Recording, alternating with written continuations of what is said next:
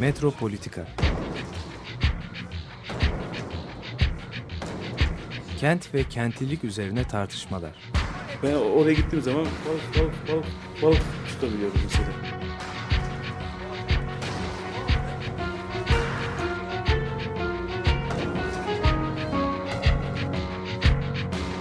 Hazırlayıp sunanlar Aysim Türkmen, Korhan Gümüş ve Murat Güvenç.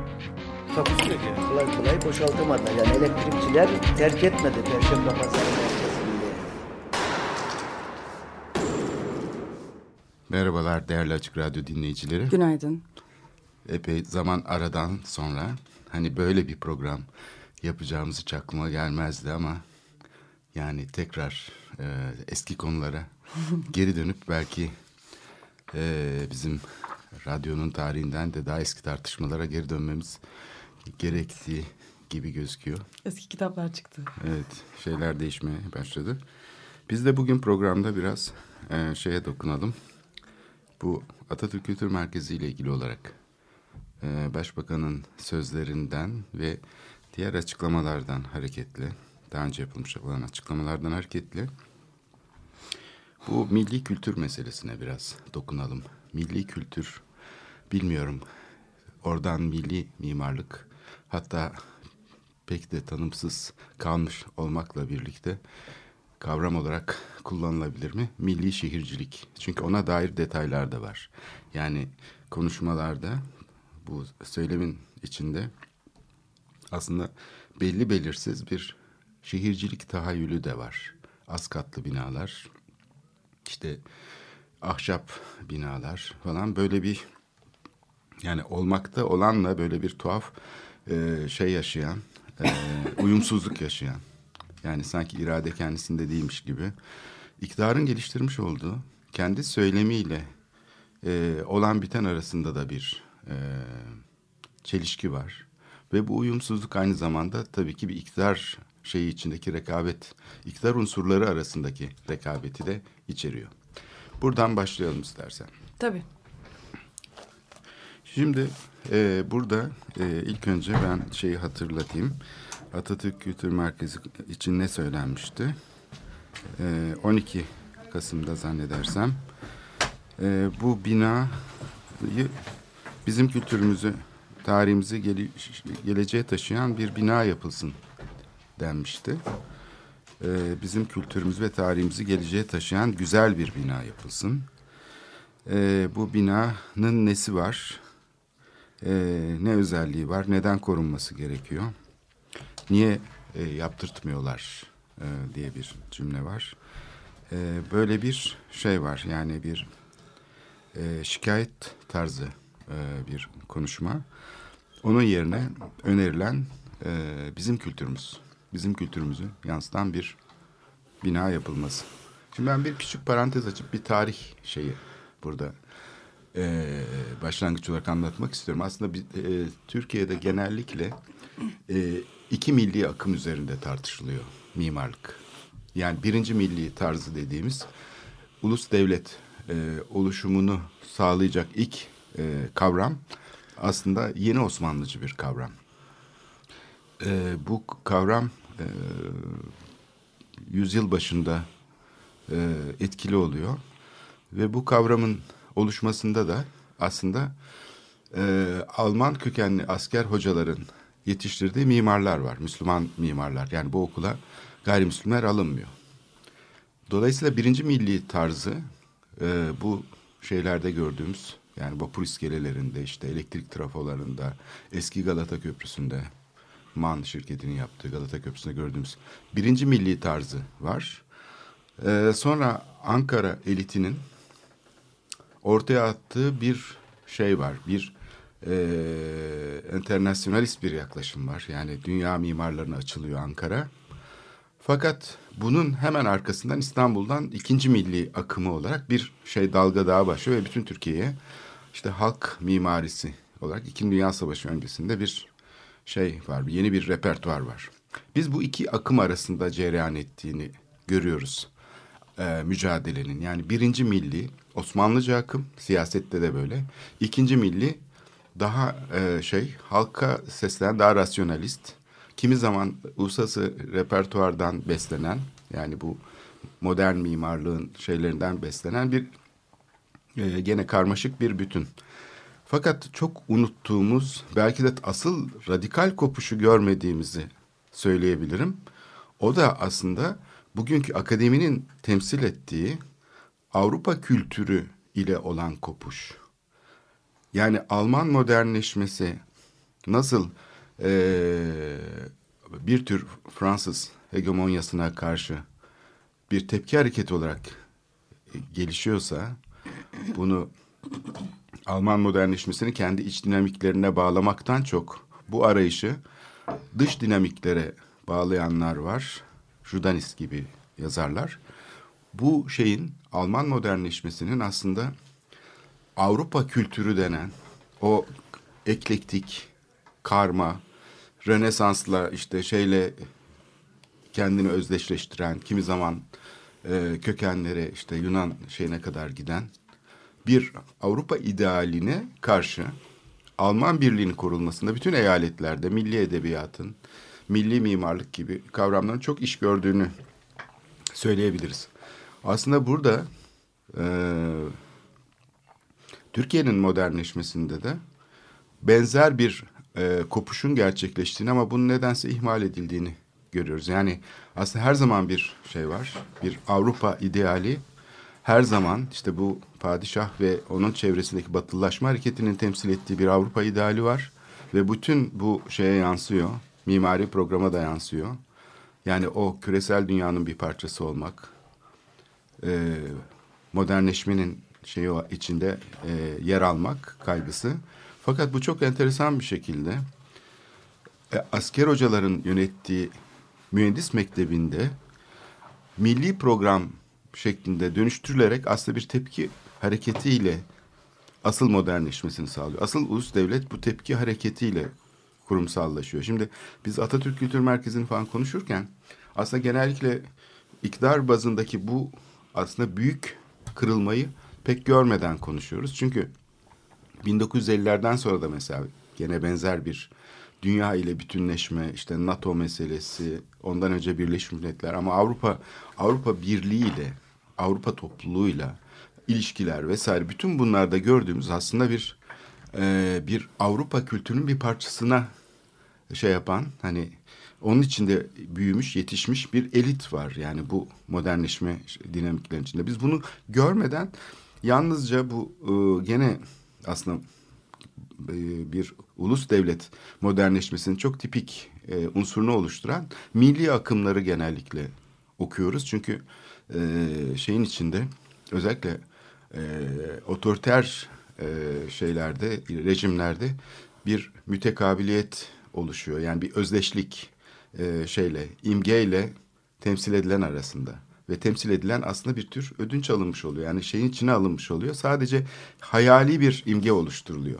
Gerçekle bunun uyumsuz olması hiç önemli değil. Gerçekle çatışma yaratması hatta kimi zaman e, sorunlar çıkması yani krizler çıkması orada hiç önemli değil. Çünkü bu imge aslında o elitin kendi simgesel ortamında üretiliyor ve şey tarafından e, e, bağımsız elit tarafından pek e, kabul edilmiyor. Yani o bağımsız elit dışta kalmış oluyor. Ve onlar da işte bir şey oluşturuyorlar. Yani bir e, e, itilmiş oluyorlar. İktidar alanından dışarı doğru itilmiş oluyorlar ya da uyum göstermeye çalışıyorlar. Ama çoğu zaman bir koalisyondan söz edebiliriz. Yani bu imge dile getirilmekle birlikte bizim milli mimarimiz işte nasıldır? Bunun içeriği boş olduğu için yani her şey içine konabilir. O zaman sadece söylem olarak işlev görüyor ve bazı etkilerini de yaratıyor. Yani bazı anıt yapılarla, bazı şeylerle. Ben burada bu e, Partha Chatterjee'nin e, milliyetçilik üzerine çalışması üzerinden belki bir açılım getirebiliriz burada. Yani Partha Chatterjee şey diyor, e, yani bu e, ulusalcılık e, aslında kendi içinde bir sürü çelişkiler barındırıyor diyor. Çünkü bu e, aydınlanma sonrası düşüncenin içinde var olan bu e, evrenselcilik ilkesiyle aslında evrenselcilik ilkesinin kendi içinde olan Avrupa düşüncesinin içinde olan bu e, Avrupa bil, bil, e, bilme halinin bilme, e, bilgisinin içinde olan bir sürü problemden dolayı da biraz da e, irrasyonelmiş gibi kalmak durumunda kalıyor diyor. Yani bu, burada e, çünkü bir yandan e, aslında aydınlanmanın o evrenselci halini benimsemesine rağmen bir yandan da buna karşı bir bir yandan da tepki gösteriyor hani bir türlü benimsemiyor. Burada ne yapıyor? Hani ulus devleti kuranlar, elitler, bu e, entelektüeller e, bir materyal kültür diyorlar. Bir de mesela spiritüel kültür diyorlar. Yani materyal kültür işte ekonomisi olsun, işte bilim, e, e, e, beşeri bilimler olsun. Bunları alalım. Bunları aldığımız sürece de işte biz de e, aydınlanacağız. Biz de medeni medeni e, e, milletler seviyesine geleceğiz. Ama bir de bizim kültürümüz dediğimiz bu spiritüel alanda biz burayı evet, yani kesinlikle kültür, tanımlayacağız. siyasetten ve idari mekanizmalardan çok Ayrıca daha önce işlev görmeye başladığını ulus devletlerin kuruluşunda söylüyorlar gene değil mi? Bu da çok ilginç bir şey. Yani kültür sanki yani böyle çok şey gibi kalır ama kültür alanında e, bütün bu şeyi aslında kontrol eden şey kültür. Evet sanki aslında öyleymiş, gibi öyle göster. değilmiş gibi Hı. gösterilmesine evet. rağmen aslında esas e, yani ulusu kurdukları nokta bu kültür meselesi oluyor ama kültür sanki daha ikinci bir pozisyondaymış gibi de konuluyor. Yani mesela kültür denilince burada en önemli şeylerden bir tanesi hani mimari falan da gelir bu tabii ki de aile. Yani hani aileyi bir defa hani bizim alanımız bu. Hani e, işte e, o modern medeniyetin dokunmayacağı bir, bizim alanımız olarak aile. Bunun da en önemli unsuru ne? Kadın. Yani niye bugün de tekrar her şey kadın üzerinden, kadın bedeni? E çünkü zaten bütün proje bunun üzerinden başlamış bir şey. Yani kadın ve aile üzerinden özellikle bizim kültürümüz denilen şey. Yani bu hani dini alanı da oraya oradan tanımlıyor mesela. Yani bugün de yani, yani niçin bu kadar bunlar tartışılıyor? Çok güzel açıklıyor aslında bu şey. Yani burası bizim mahremimiz hani. Ama bir yandan da aslında en politik olan oradan tartışılırken ama bu politik değilmiş gibi yapılması da çok ilginç bir şey. İşte tabii şeyin ulus devletin kurulma e, aşamasında e, bütün baktığın zaman tarihsel olarak hepsinin bir öyküsü var. Yani bütün e, ulus devletlerin bir e, bir öyküsü var. Yani o öyküde de e, şöyle bir şey oluyor. Yani bizim bize öğretilen tarihte de öyledir. Ama bu sadece bize özgü de değil yani. Başka devletlere de özgü. Ulus devletin şeyinde var yani fıtratında olan bir şey, yapısında olan bir şey var tarihsel olarak.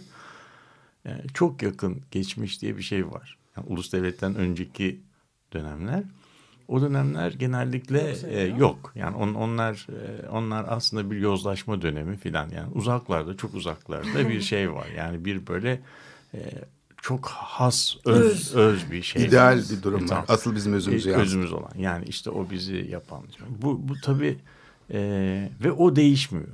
Yani o, onu biz yıllar e, geçse de hiçbir şey olmuyor. Yani o o dil üzerinde yani o bizim o bizle beraber taşınıyor. Ama bazı işte böyle çocukluk hastalıkları, güzel uçucu kaçıcı şeyler var. Tabii bu da e, bu da bu yüzeysel şeyler, e, sıkıntılar çok kolaylıkla e, giderilebilir. Yani o senin demin maddi kültür dediğin şey. Yani yollar yapabiliriz. İşte trenler edebiliriz. İşte okullar yapabiliriz filan. Ama bir de bunun arkasında e, dünyanın hani e, şeyin e, Shakespeare'in bir şeyi var ya Arabistan'ın bütün parfümlerinin yıkayamayacağı bir öz var. Yani o yani all the perfumes of Arabia yani onu, onu değiştiremeyeceği bir şey var.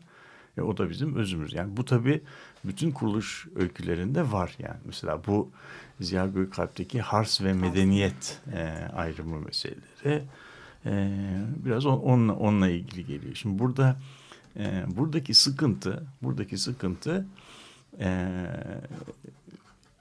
yani insan e, nedensellik kurma e, arayışlarında e, çok boyutlu yani çok boyutlu ve etkileşimli nedenselliğe e, varmanın çok zihinsel olarak zorlu bir süreç olması. Öyle olduğu zaman da genellikle işte suyu ısıttım kaynadı ona vurdum e, hareket etti filan tipinde e, nesne ve şeyin yani nasıl diyeyim sebep ve sonucun çok açık olduğu şeyler. Şimdi böyle olduğu zaman da biz e, biz e, medeniyet alanındaki yani maddi kültür alanındaki şeyimizi eksikliklerimizi tamamlayalım ama özümüzü de e, şey yapmayalım. E, yitirmeyelim. Bak mesela örnek vermek gerekirse Japonlar Japonlar yaptılar. Japonlar e, işte Evet. e, şeyi e, nasıl diyelim eski iyi geleneklerini çok iyi şey yapıyorlar. Bir başarısızlık oldukları zaman hemen harakiri yapıyorlar. Ondan sonra işte şey gibi yani ama aynı zamanda dünyanın en güzel e, transistörlü radyolarını yapıyorlar, şeylerini yapıyorlar, o teknoloji geliştiriyorlar filan.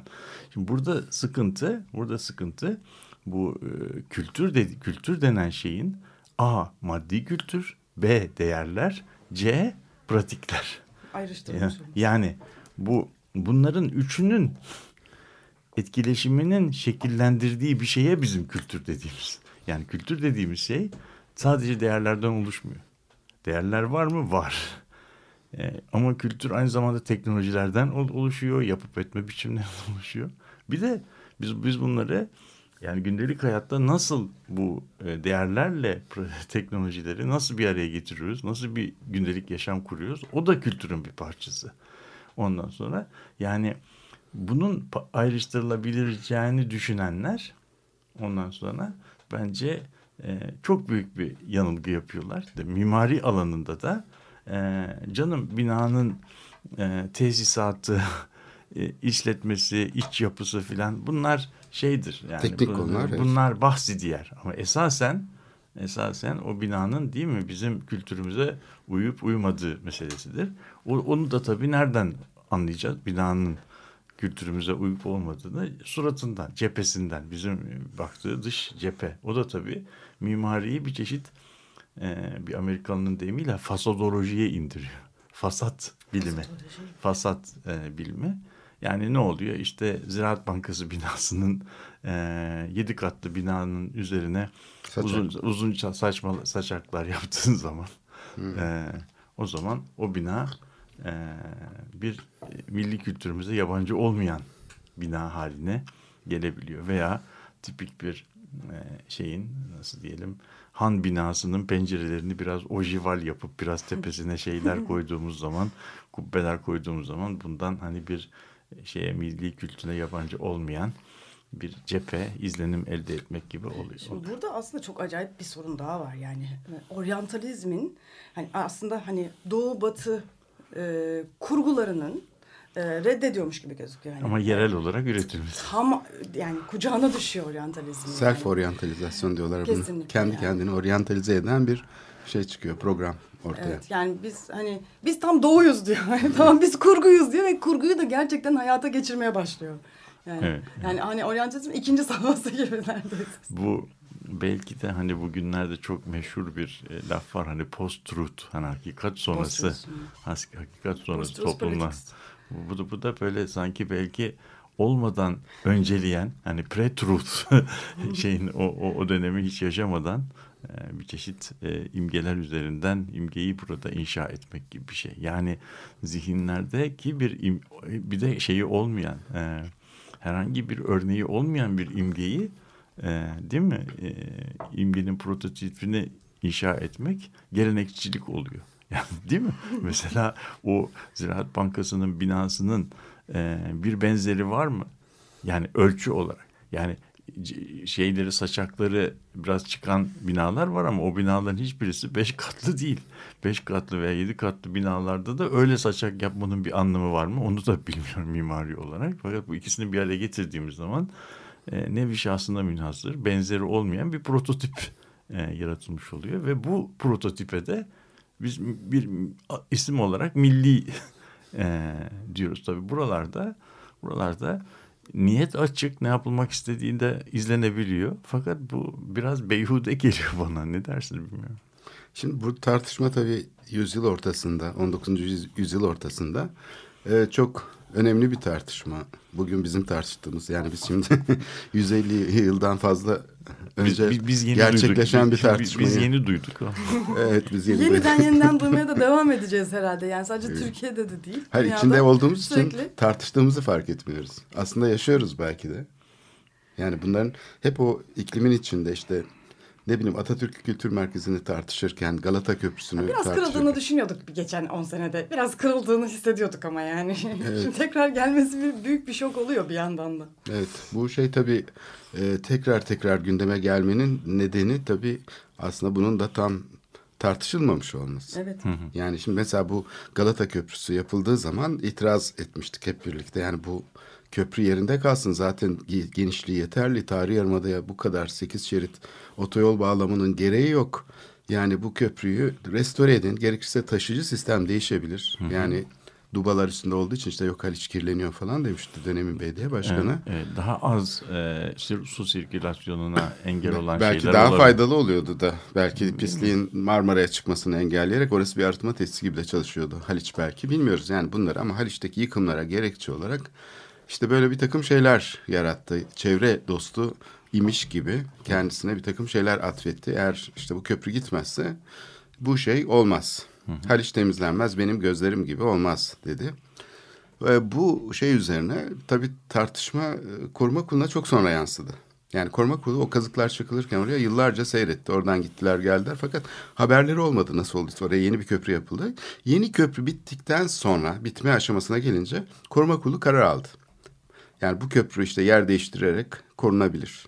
Yani aslında bir yüzer eşya yani bir vapur gibi falan işlev vermiş oldu. Fakat öbür köprüye de sonradan projede değişiklik yapılarak, yaptırtılarak diyelim o parmaklıklar eklendi. Yani şey olan konsol açılır kanatları olan yeni bir köprü yapıldı kuleleri olan fakat o yandaki parmaklıklar eklenerek belediye başkanı aynen şunu söyledi kamuoyuna. Biz aynısını yaptık. Aslına na sadık kaldık diye açıklama yaptı. O parmaklıklarla yani şimdi bu cephecilikten hani şeye Köprü- kadar köprü. uzanabiliyor. Köprünün Bu köprü- parmaklıklarına kadar uzanabiliyor. Bir şeyin e, şimdiden bir teaser olarak bir reklam olarak e, bu kazı kısmında bu köprünün e, tarihiyle ilgili konuşmamıza devam edeceğimizi duyuralım.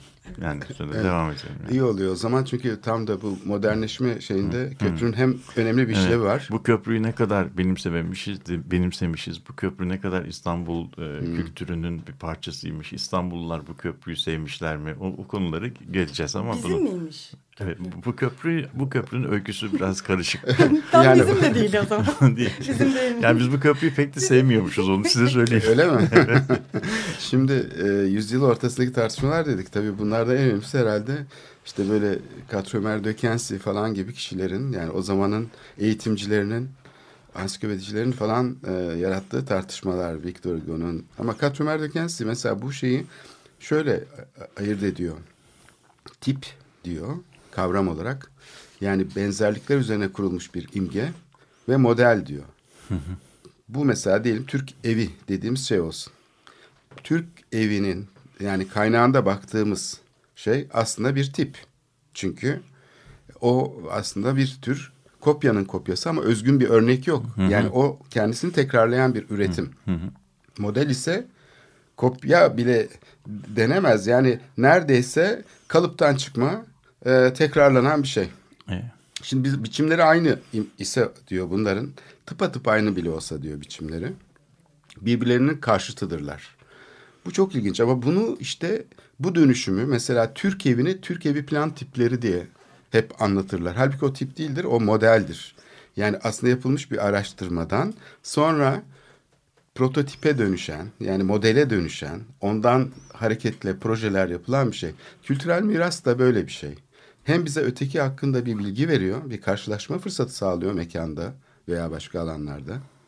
Ama o karşılaşmayı aynı zamanda yok etme ya da bastırma işlevi de görüyor. Yani orada biz karşılaştığımız şeyi tanımlarken o kullandığımız araçlarla onu dönüştürüyoruz. Mesela işte bu şeyde çok geçerlidir. Ee, bazı e, ikinci milli kalıntısı bir söylem olarak görüyorum. İşte bizim mimarimiz çok işlevseldi. Bu batılılar geldi yani bu eklektik neoklasik yapılar yapıldı. Hani gösteriş ve israf oldu. Bizim mimarimiz işlevsel bir mimariydi deyip mesela onu savunan hani bu yaptıkları araştırmalarda bu tiplerin aslında şeyinde konut üreten hani çok sayıda mimar vardı.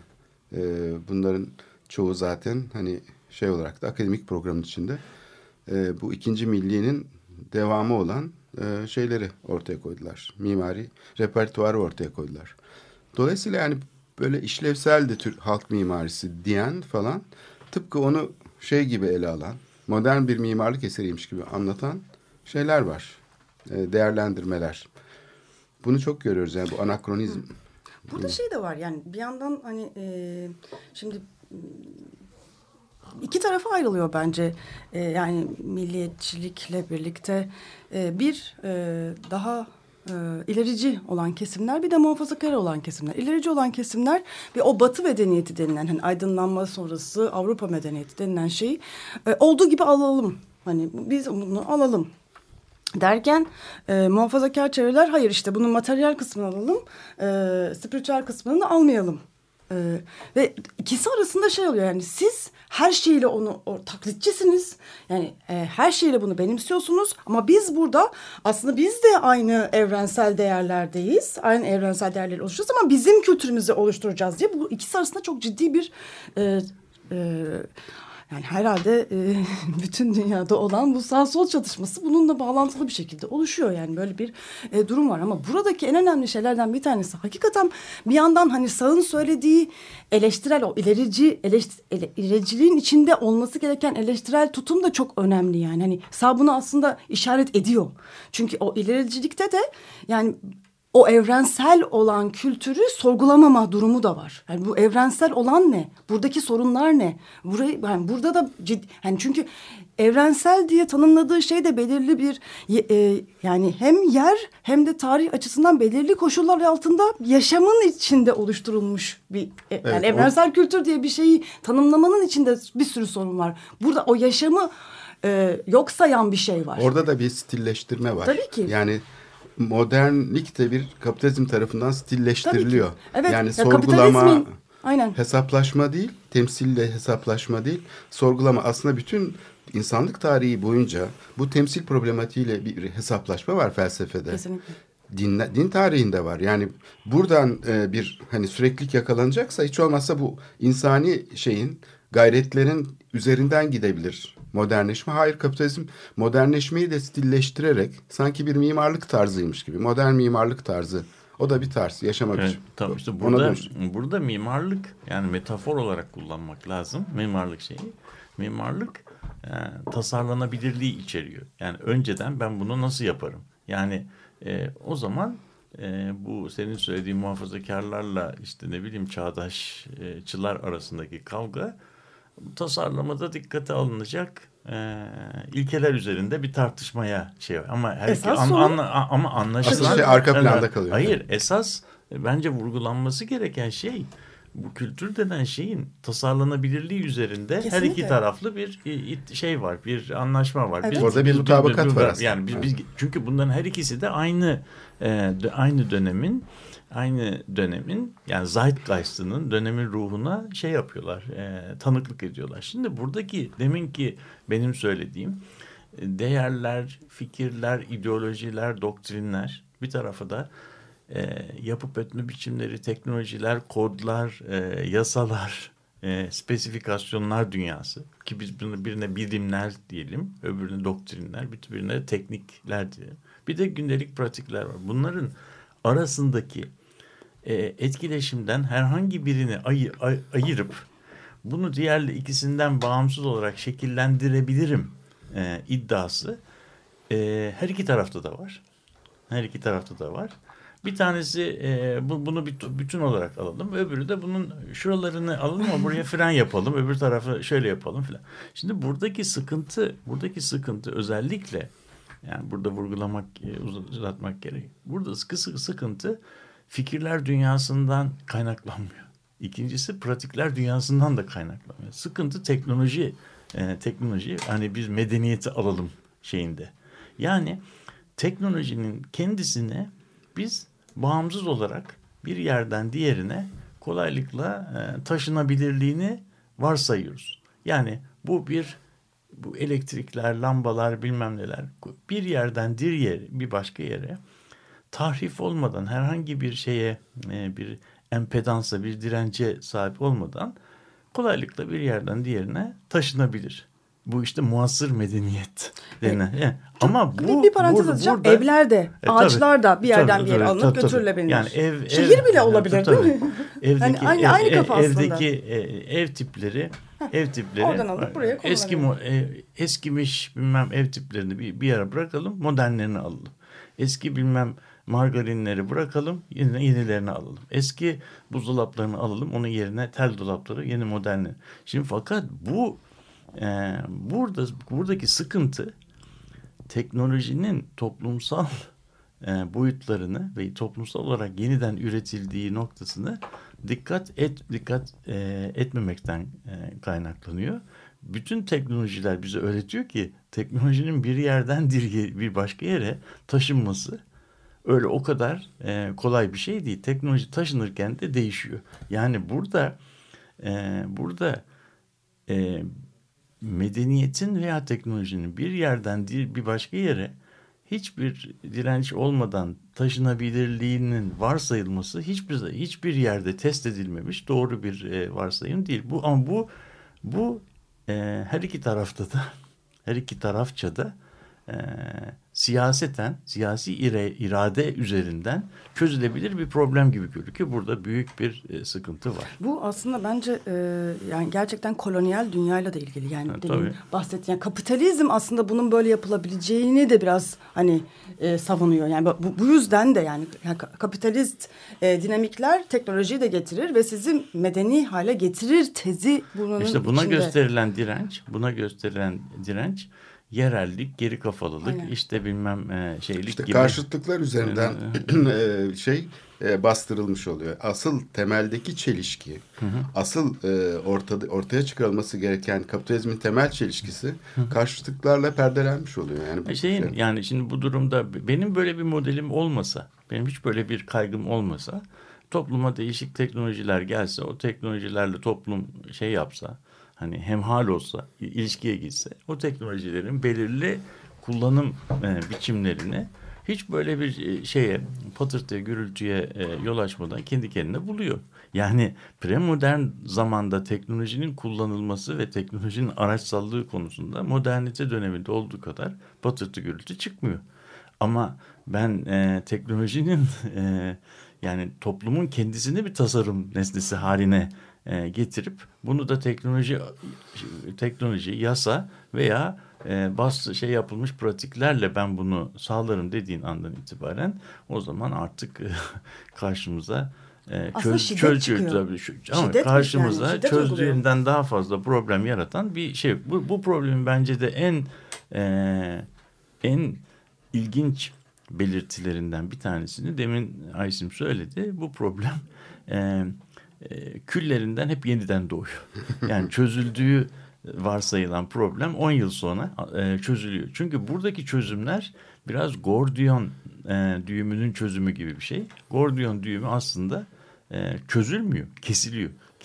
Dü- Düğümün kesilmesi çözülmesi demek değil. O kesilmiş düğüm aslında yarı yarıya kendini yeniden üretiyor. Çünkü Benim şeyler değişmiyor, yöntemler Yöntemler değişmiyor, değişmiyor, devam ediyor, yeniden üretiyor. İsterseniz bir ara verelim. evet. Ondan sonra tekrar e, şey yaparız, bu konuya döneriz. Evet, Einstürk sen de Neubaht'ından dinliyoruz.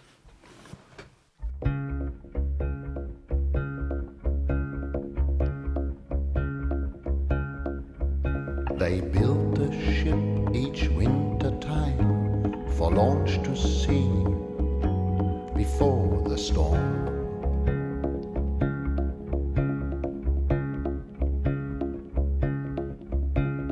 They don't just go from A to B, they go around and come around again.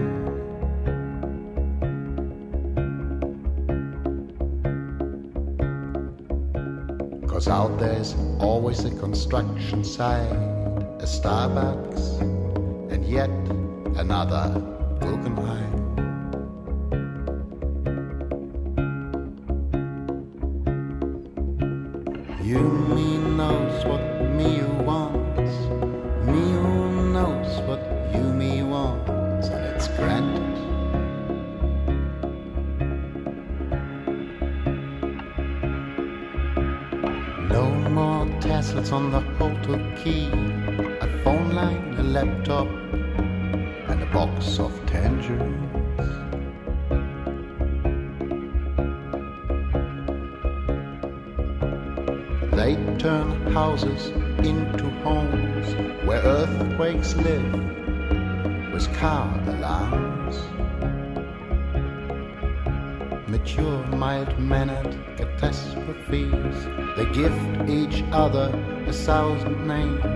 And take them off.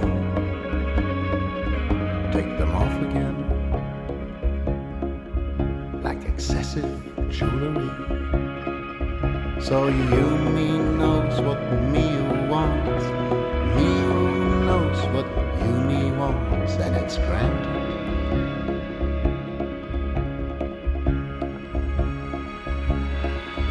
They defend each other against the past. If the future isn't bright, at least it's colorful. So burn the ship come spring. They fail, fail and try again. Fall off a cliff, succeed and fall, fall again.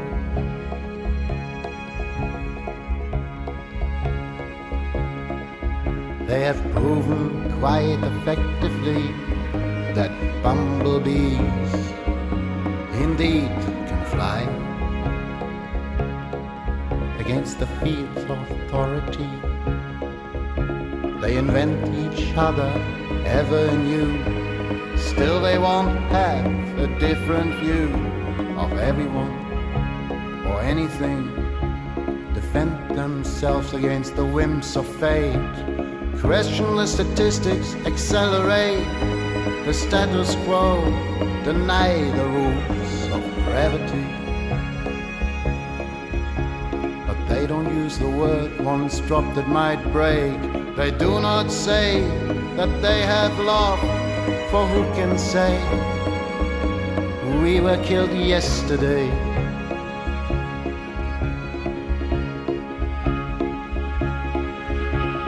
You me knows what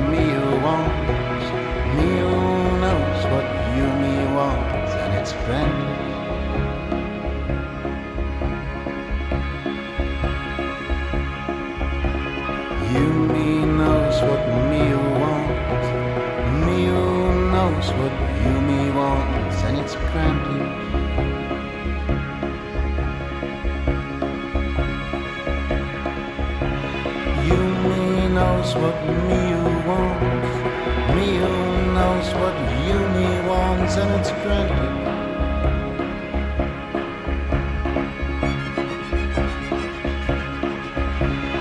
You me knows what me wants. Me knows what you me wants, and it's granted.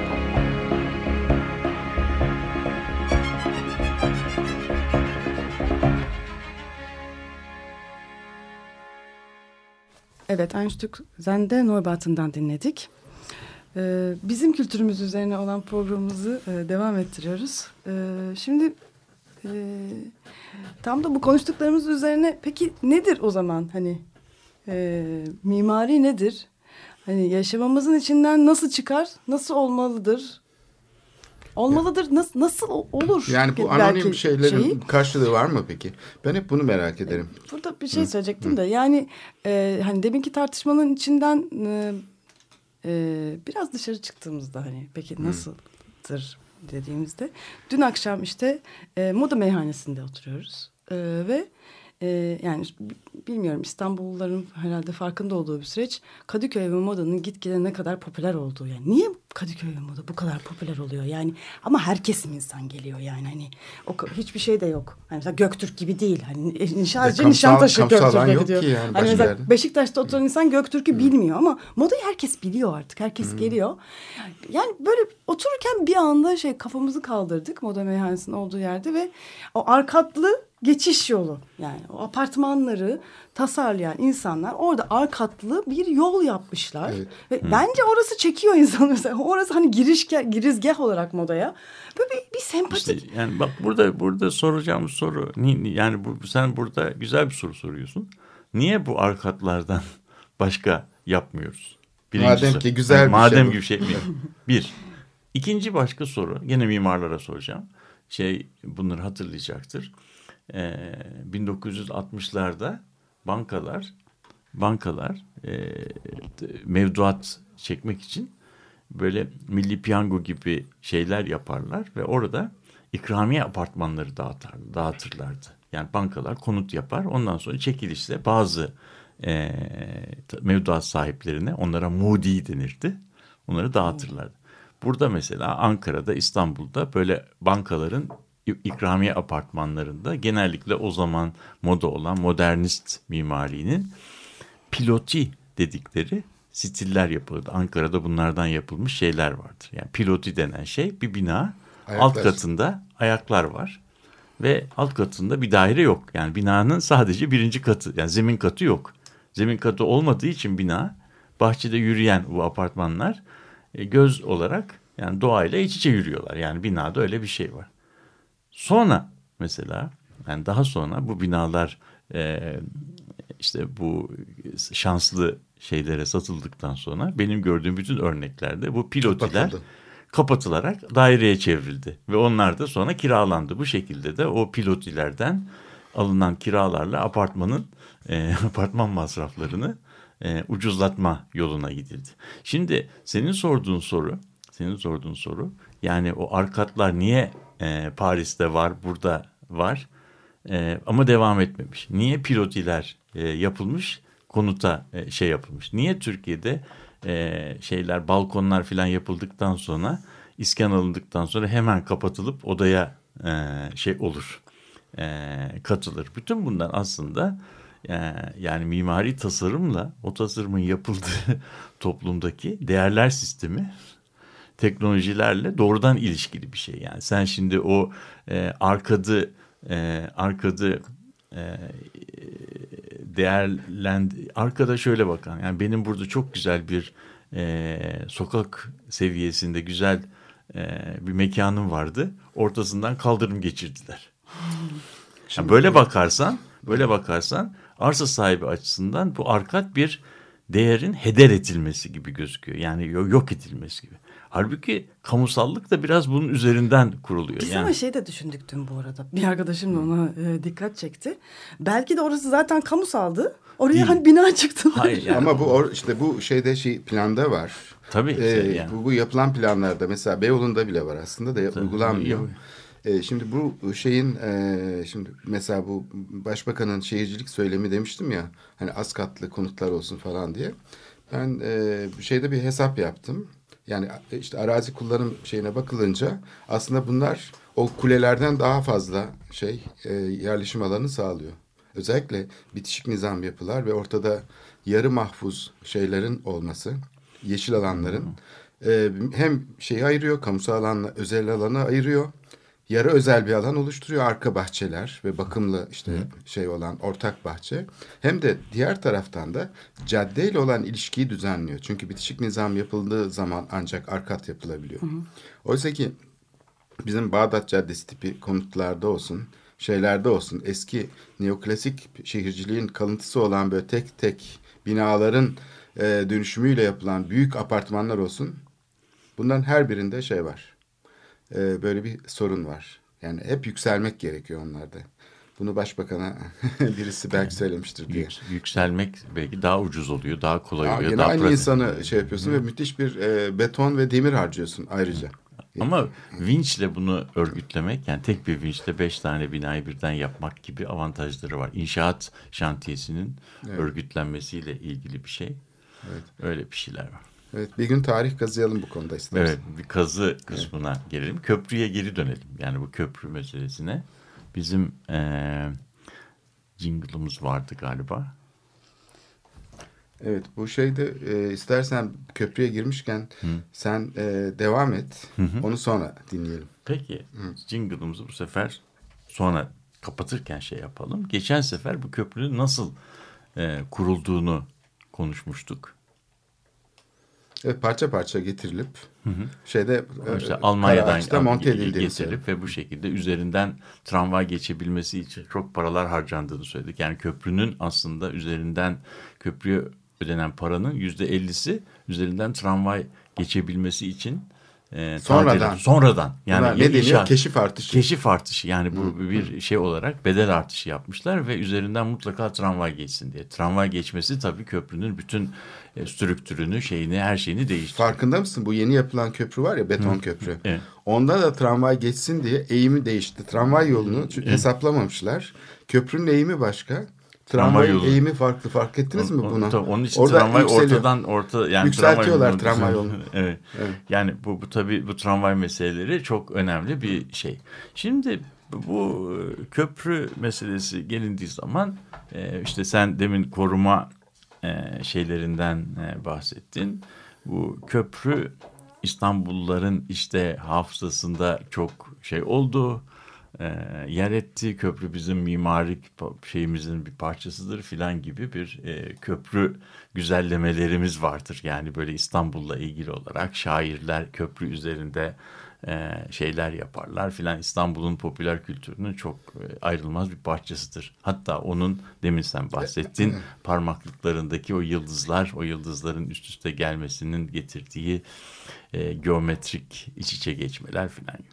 Ama bu köprünün tarihine baktığın zaman köprü 1920'lerde 25'lerde İstanbulluların nefret ettiği bir nesneye dönüşmüş. Niye? Para mı alıyorlar? Hayır para filan almıyorlar. Şimdi birazcık bu nesnelerin mimarinin zaman içerisinde anlamlarının nasıl değiştiğini şey yapalım. Şimdi burada elimde İstanbul Ticaret ve Sanayi Odası'nın 1928-29 yılında yayınladığı İstanbul'un liman ve köprü meselesi isimli bir kitap var.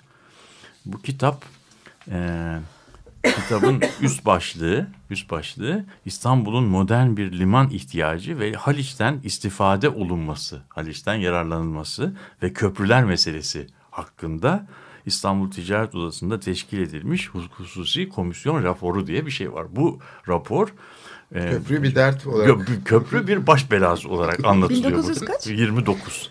Şimdi bunu biraz burada yani bizim böyle çok sevgili köprümüzün nasıl zaman içerisinde gelip bir baş belası haline geldiği konusunda şey yapalım. Yani tarihin birazcık hani birazcık da başka tarafından okumaya çalışan ters tarafından bu İstanbul Limanı ve Köprüler Komisyonu diye bir komisyon kurulmuş. Bu komisyonu kuran İstanbul Ticaret Odası sene 1928 bu seneyi biraz anlatmamız lazım. 28 senesinde İstanbul nasıl bir şehirdi?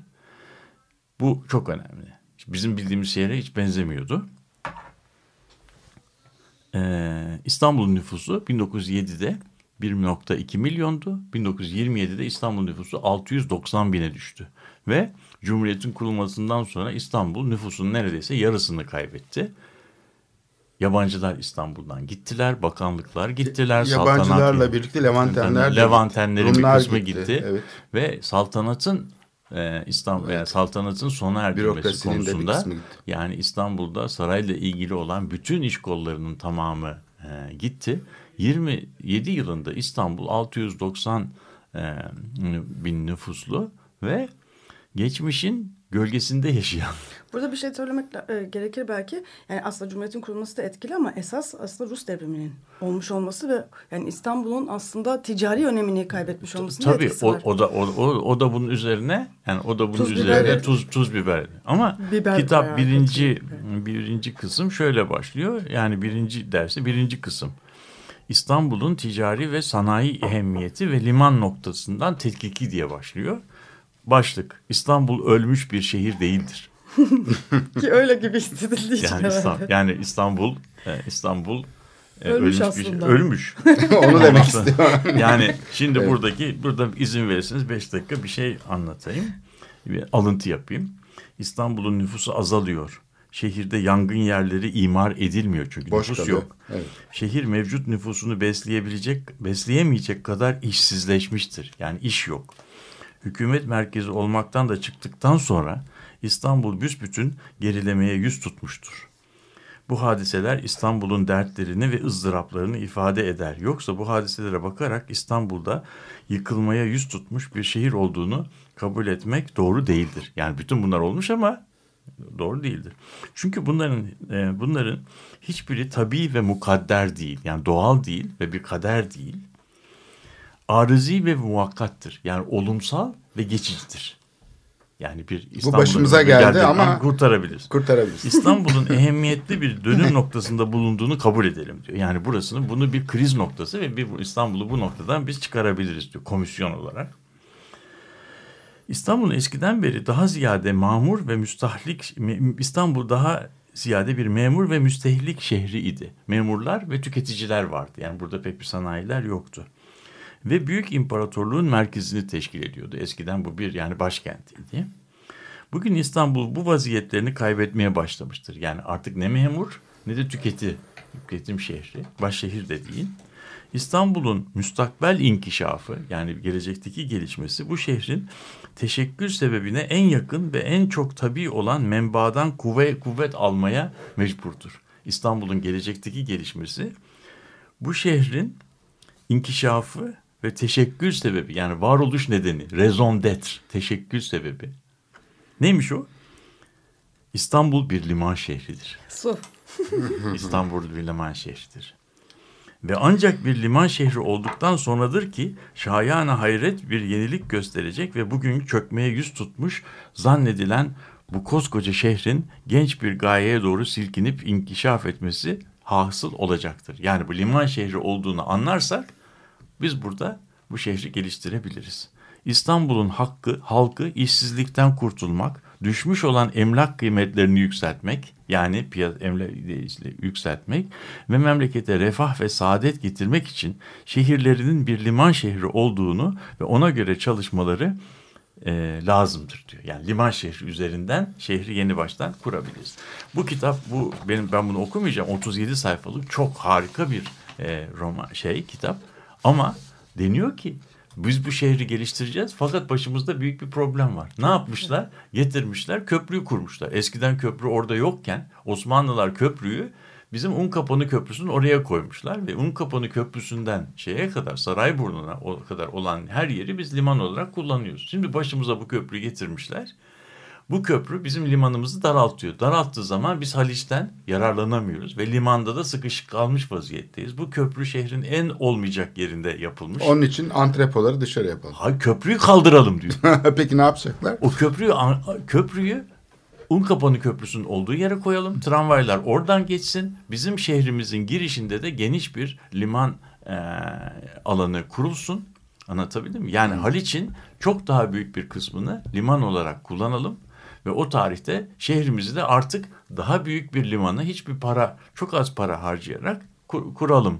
Bunu, Evet. bunu, bunu Aslında söyle- şehir planlama açısından bunu önerenler çok vardı. ama bu Un ilk defa bu, bu, bu ilk önce ön- şey. öneriliyor ve de ben mesela bunu çok önemsedim. Çünkü ben bir plancı olarak hep köprüyü karadan baktım. İki kara parçasını birbirine bağ. Denizden bakıldığı zaman köprü bir limanın işleyişi üzerinde inanılmaz e, problemler yaratan ve şehrin modernleşmesini bir şey. e, çok modernleşmesi üzerinde yepyeni distorsiyonlara sebep olan bir şey oldu. Bu da köprümüzün bilinmeyen bir veçesini konuşmuş olduk. Ticaret odasının orada olmasının nedeni de zaten Haliç. Evet. İşte bugün köprü yaptılar. Yeni yapılan köprü sayesinde de Haliç tamamen bitirildi. Artık açılmıyor çünkü o köprü. köprü. Açılmadığı için sadece motorlar geçebiliyor Geçebiliyor. altından. Gemiler geçemiyor. O yüzden de askeri tersaneler Hepsi taşınmak zorunda kaldı. Evet. Yoksa eski köprü o beğenmediğin Köprü. köprü, her Haliç'i gece açılıyordu. Gene, gene, gene biraz kullandırıyordu. Bu Tabii bunu da kullandı. onu da kullandı. Şimdiki tam bir duvar gibi. Evet. Evet peki. programı bitiriyoruz böylece. Haftaya görüşmek üzere. İyi Hoşçakalın. haftalar.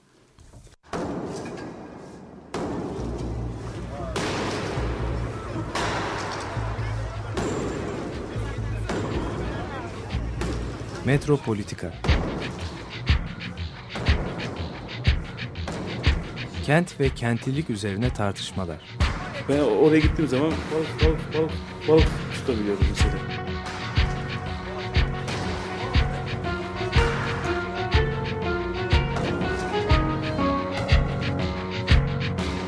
Hazırlayıp sunanlar Aysin Türkmen, Korhan Gümüş ve Murat Güvenç.